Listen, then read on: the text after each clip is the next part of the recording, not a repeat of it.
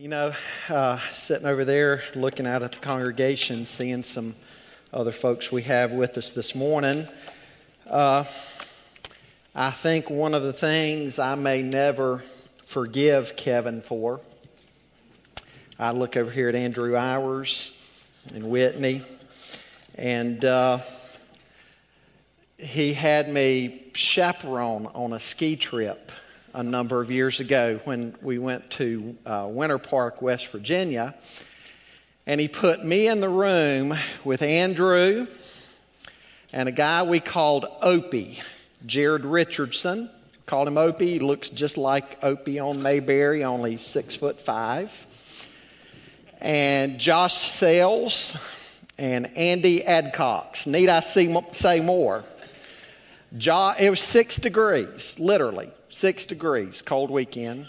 Josh was determined we were going to sleep with the window open the way he did at home in the wintertime. And I said, No, we're not. and then uh, next morning, I'm sitting there on the end of the uh, bed drinking my coffee and just catching up on the morning news before we went out skiing. And all of a sudden, through the mirror, here's Andrew and Opie, and they're flying through the air like Superman and landing on the bed.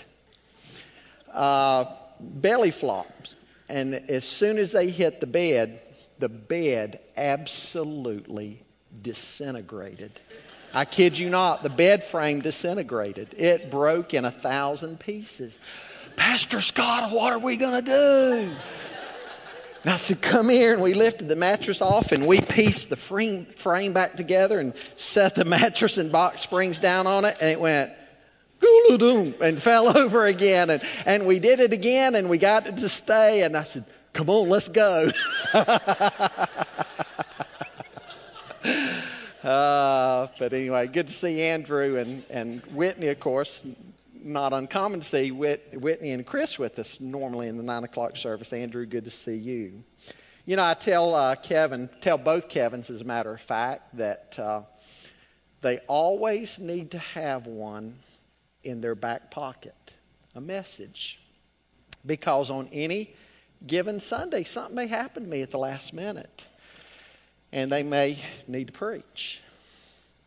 So, Kevin, you're surprised this morning. Come on up here. You got one in your back pocket? Seriously. Here, come on. I'm,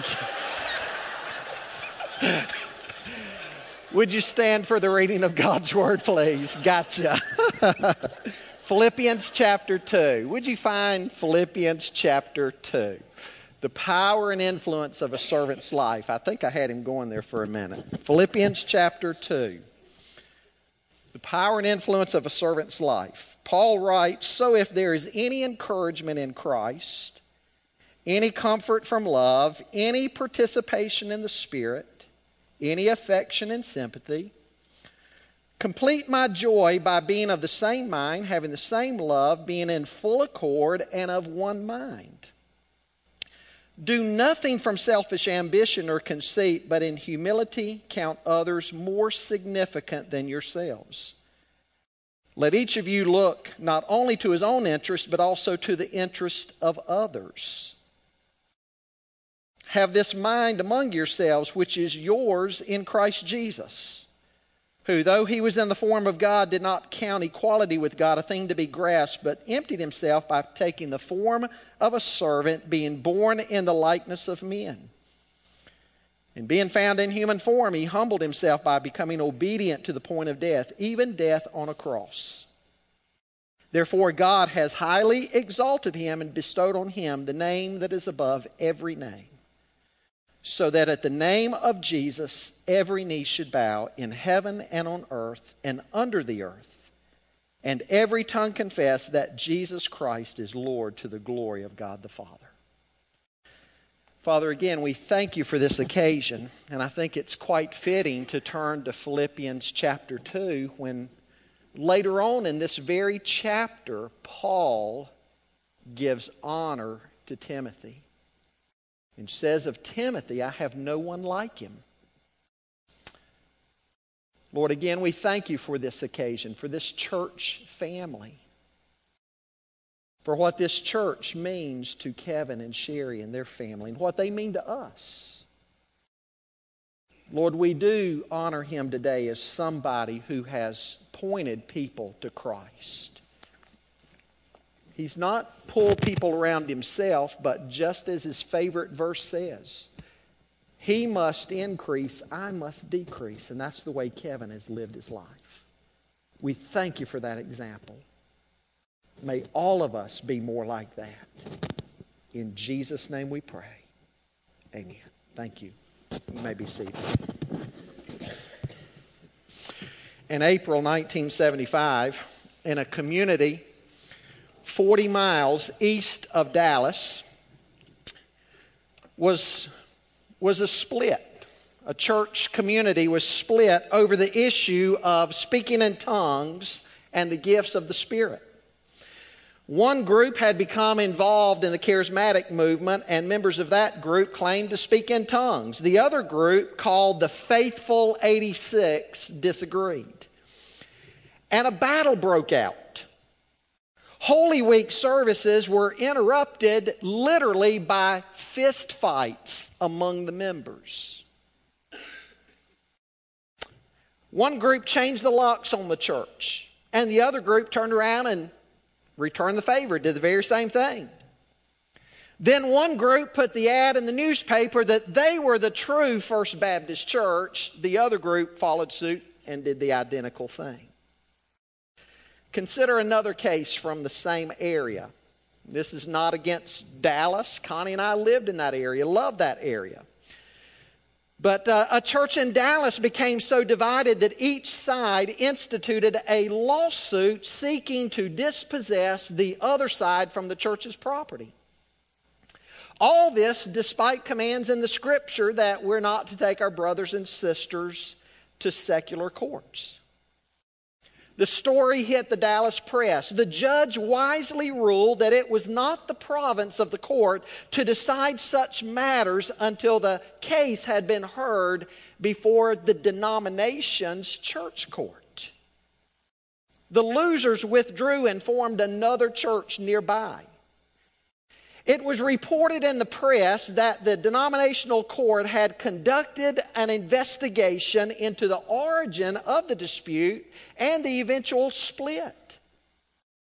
The trouble began when, at a church dinner, an elder had been served a smaller slice of ham than the child seated next to him.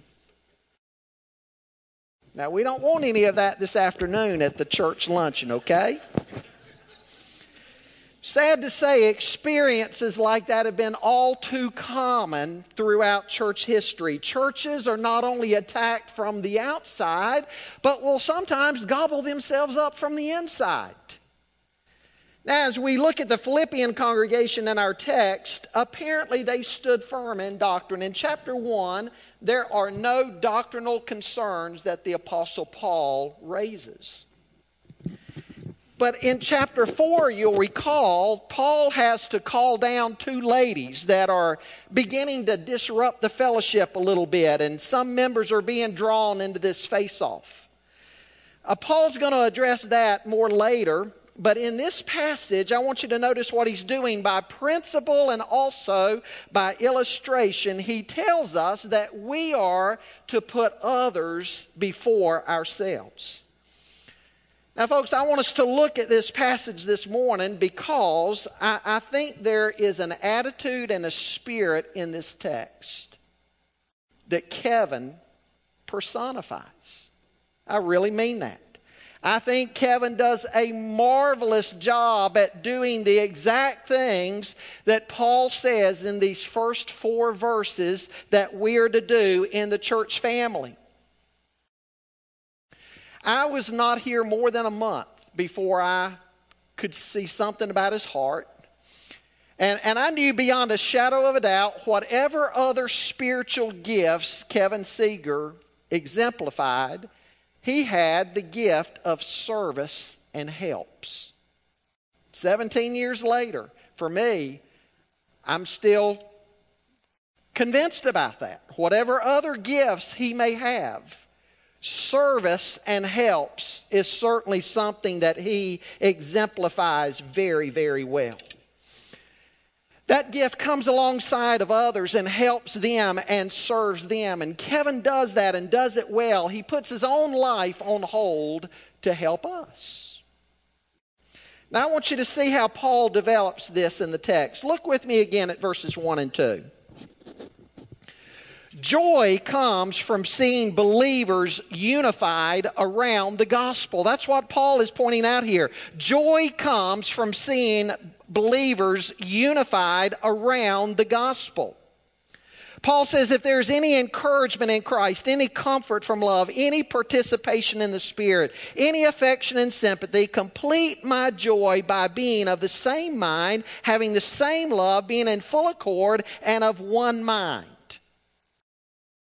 Jesus had said to his disciples in John 13, A new commandment I give unto you, that you love one another. All men will know that you are my disciples if you love one another. And we read the book of Acts, particularly chapter 2 and 4, and see the body life of the early church and how they exemplified that love and what Jesus had commanded them uh, to do. One of the hallmarks to Christianity is that true believers love to meet together, serve one another, love one another, and worship together. As soon as somebody gets saved, that desire ought to be in their heart. John in 1 John says it is a mark of authentic Christianity that there is a love in us for the brethren to serve one another, to meet together, to, to worship God together. But how do we do that? How do we relate to one another? How do we fellowship together? Look, look what Paul says here. He gives some descriptive phrases. He says, first of all, be of the same mind. Be of the same mind. There in verse 2. Complete my joy by being of the same mind. That's when he gets into the, the main clause there. So be of the same mind. We need common convictions, biblical convictions. We're not a fellowship of Muslims. We're not a fellowship of Hindus. We're not a, a fellowship of many other world religions that we could mention. We are a fellowship of Christians. We meet to worship Jesus Christ. And, and what is it that gives the basis or the foundation of, of these convictions that we're to be the same mind on? It is the Word of God. Now, folks, we'll never be alike on opinions or preferences. Mere opinions and preferences aren't things that can hold a body of believers together, but the Word of God does those core biblical convictions. Kevin loves the Word of God, he loves doctrine. Through the history of the church, there's been those core doctrines the sovereignty of God, the, the inspiration and authority of Scripture, the eternal lostness of man apart from Jesus Christ, salvation through Jesus Christ alone, the necessity of repentance and faith as a part of the new birth, the virgin birth of Christ, the substitutionary atonement of Christ, the bodily resurrection of Jesus Christ, the second coming of Christ and the essentiality of missions. Those are core doctrines that have held the Orthodox Church together through the centuries. Now, the church has preferences on other issues. Baptism, Lord's Supper, different groups do those things different ways.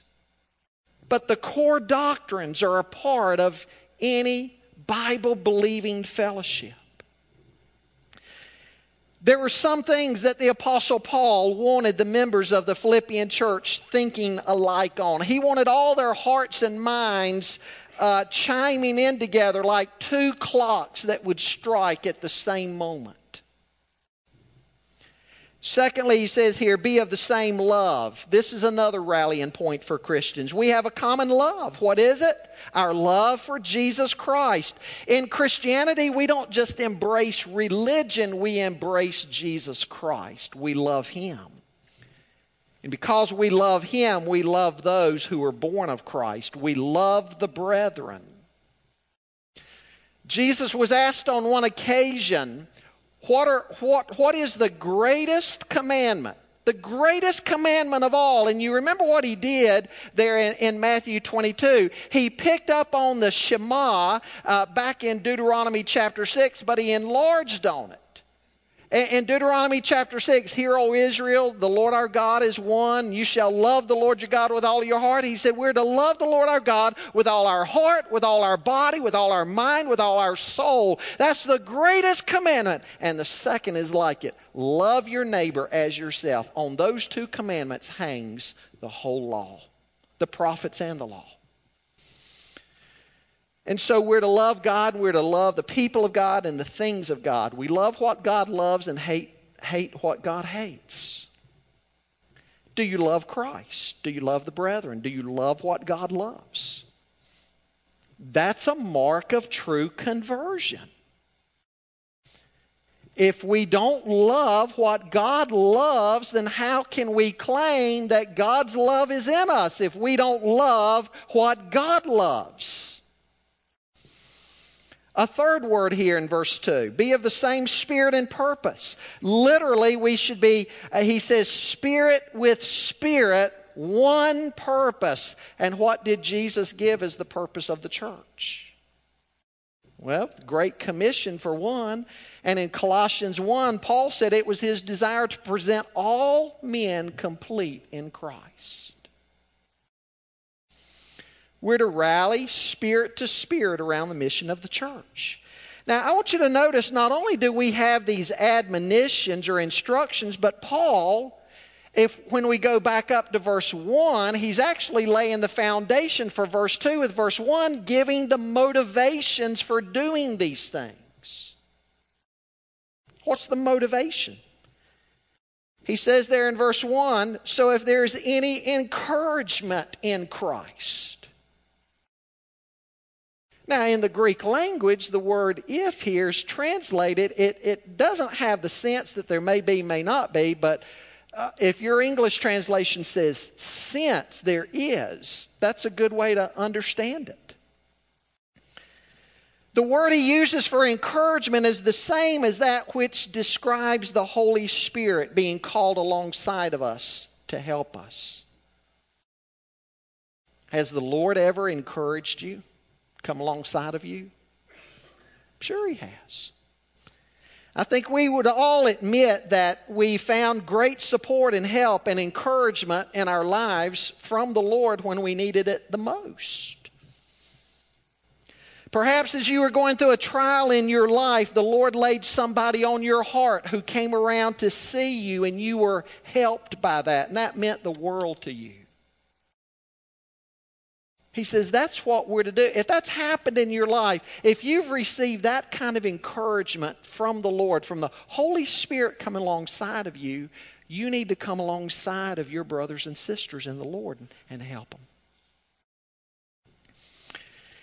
And as though those who have been encouraged, we need to be encouragers. We need to offer what the Lord has offered to us. Now, obviously, I meant it as a joke a moment ago, something I would never forgive uh, Kevin for. That's obviously, you knew that was a joke because, along with encouragement, what do we see, receive from the Lord? Forgiveness. Remember what, what, P, uh, what Simon Peter was told by the Lord in Matthew 18? If we've received forgiveness from Christ as believers, we have to offer forgiveness. That encouragement and forgiveness is something we have to do as the body of Christ. It's a joy to do. Jesus told that parable about that, that man that was forgiven of this humongous debt, like $20 million. And then he went out and he called a fellow servant who owed him $20. And though he had been forgiven $20 million in today's uh, uh, coinage, today's denominations of money and amounts, though he had been forgiven that 20 million, he would not forgive $20.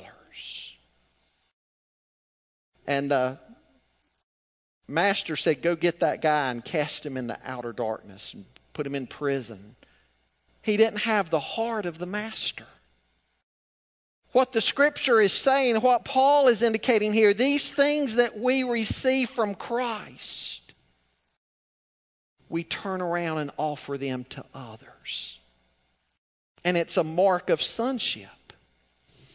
The next motivation Paul gives for living in unity is any comfort from love. Ha, ha, has it ever done you any good in the midst of the valley to understand that God loves you? You may not like what you might be going through at some period of time in your life, but you know that as his child, anything you face has first of all been sifted through his loving fingers. Then Paul mentions any participation in the Spirit. You and I enjoy the participation of the Spirit. He's with us. He'll never leave us, He'll never forsake us.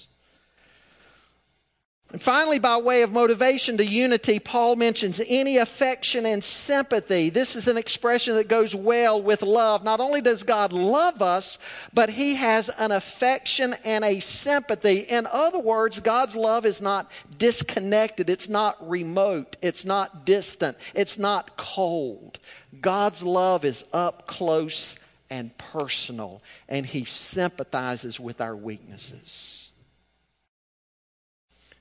So, Paul is saying all of those are the motivations behind what he says in verse 2. Verse 1 is the motivation for the commands that he gives in verse 2.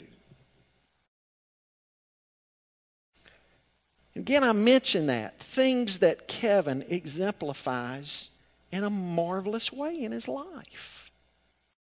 And we're a better church because of that. Secondly, I want you to see that joy comes from seeing maturity in, in other believers. Verses 3 and 4. He says, "Do nothing from selfish ambition or conceit, but in humility of, uh, but in humility count others more significant than yourselves. Let each of you look not only to his own interest, but also to the interest of others."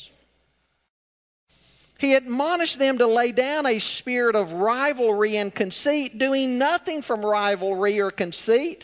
Uh, we, we know what it is to be selfish. The, the, the word for conceit is vainglory, having too high of an opinion of ourselves.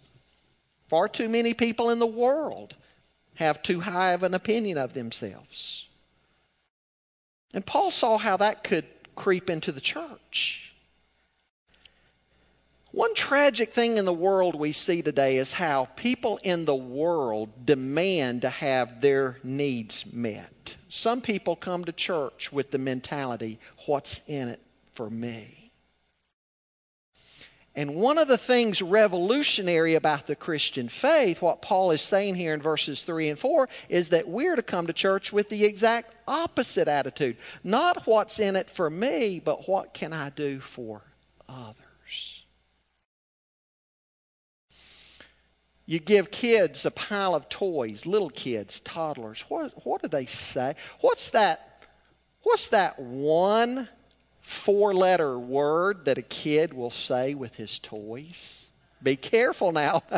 one four letter word. Mine. Mine. Mine. In a church body, when we see our brothers and sisters in need, though, we're, we're to busy ourselves with looking after them. That's the sign of a happy and a healthy church, also the sign of a holy church. Thirdly, joy comes from seeing people imitate Jesus.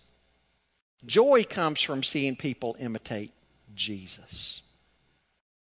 What's he say in verse 5? Let this mind be in you, which is also in Christ Jesus, or which is yours out of your union with Christ Jesus.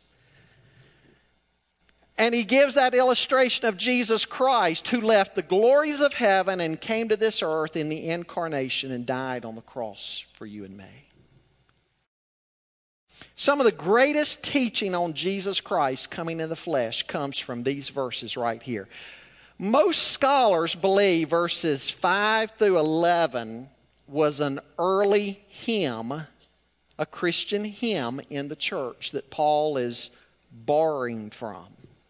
A hymn. But Paul meant these verses as an illustration of what he has just told them in the first four verses. What do we, what do, we do as Sunday school teachers or as ministers of the gospel when we're teaching? We try to illustrate exactly the points that we've just made, right? Somebody asked the great preacher on one occasion, Dr. Stephen Olford his students asked him, Dr. Olford, in our messages or in our Bible studies, what points should we illustrate? You know what his answer was? Classic answer.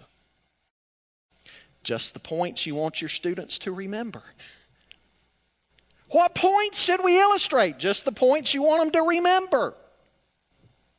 Illustrations are powerful, they communicate. And that's what these, as rich as these verses here are in, in, the doctrine of Christology, that the nature, the person, the work of Jesus Christ, Paul essentially lays these verses down as the model, Christ being the model illustration of what he's just admonished them in the first four verses to do.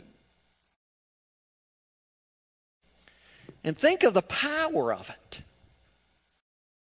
Because here was Jesus who deserved nothing but praise and glory and worship and adoration. And what did Jesus do? He, no, he didn't lay aside deity.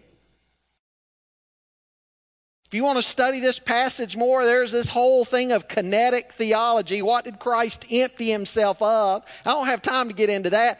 He didn't empty himself uh, of his nature and person and who he was. He's, he's still God, the second member of the Trinity. He didn't lay any of that aside in the incarnation, but he laid aside that heavenly glory. Remember in the high priestly prayer in John 17, he said, Father, restore that glory that, that I had with you before. He laid, think of laying aside everything Christ had in heaven to come to this earth to die on a cross for people like you and me. If anybody deserved better, it was Christ. If anybody deserved to have all the focus on Him, it was Christ.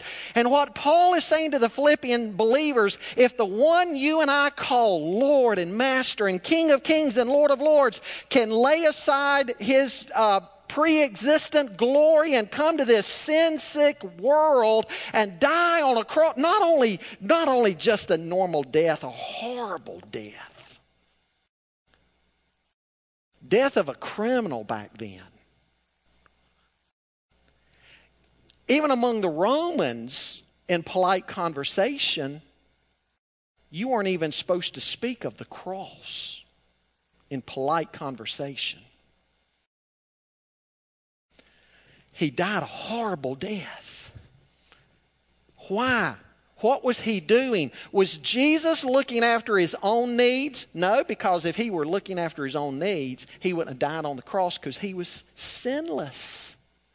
He didn't die for himself. He died for you and me. The just died for the unjust that he might bring us to God. He put aside everything he deserved to humble himself and die a criminal's death that you and I might be with him one day. Amen? So he's telling the Philippians, do you think this is difficult, what I've just wrote to you about in the first four verses? It might be difficult for you to do at some time or another. But it's what Jesus did. Jesus was the perfect Son of God, and he did this. He humbled himself. And notice how he closes the passage because Jesus did that, the Father exalted him. So, what, what are we to do in the church? We're to humble ourselves and look after the needs and interests of others and let God worry about the rewards that we get one day. Folks, again, that's how Kevin, Kevin doesn't. Kevin, Kevin doesn't serve for rewards. Truth be told, we're probably embarrassing him a little bit today. A little uneasy feeling being recognized. He, he doesn't do what he does for this. He does it because he loves you and he loves Jesus, loves the Word of God. And Paul's saying that's how we all ought to be.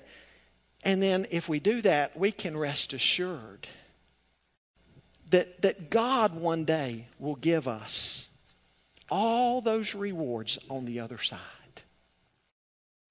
And that's why he says, Have this mind in you, which was also in Christ Jesus.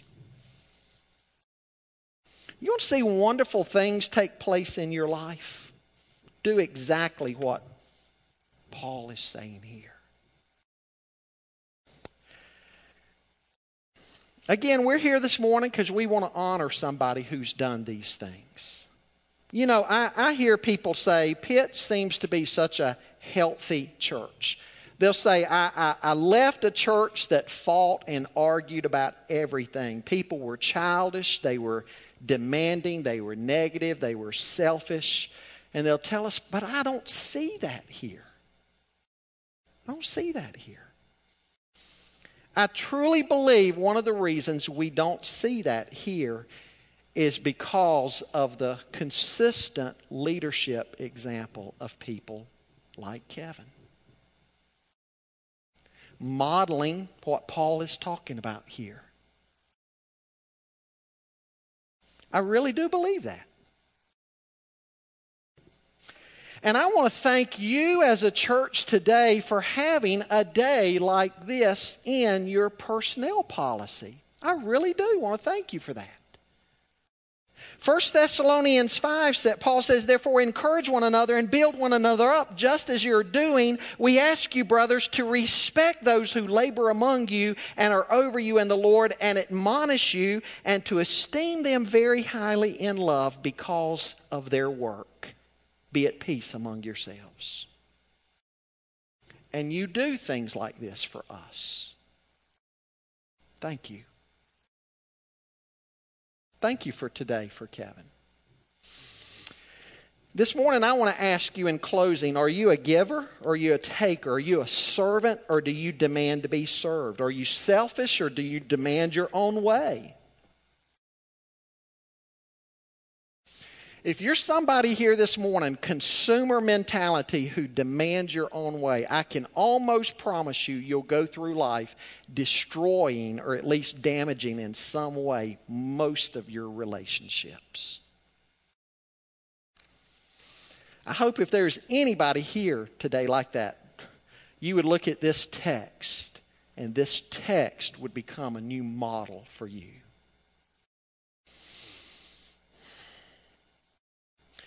What could God do in your life? Living out Philippians 2. Looking after the interest of others, putting others ahead of yourself. What could God do in your life if you lived your life that way? What's the fruit that would come out of your life? This morning, you've heard some of the testimonies, the fruit that's come out of Kevin and Sherry's ministry. Logan. Blake and Katie. You're going to hear of others today. Jesus said, Seek first his kingdom and his righteousness, and he'll add all these other things. Be a servant, look after his kingdom, and God will produce the fruit. And that's what God's done. Amen.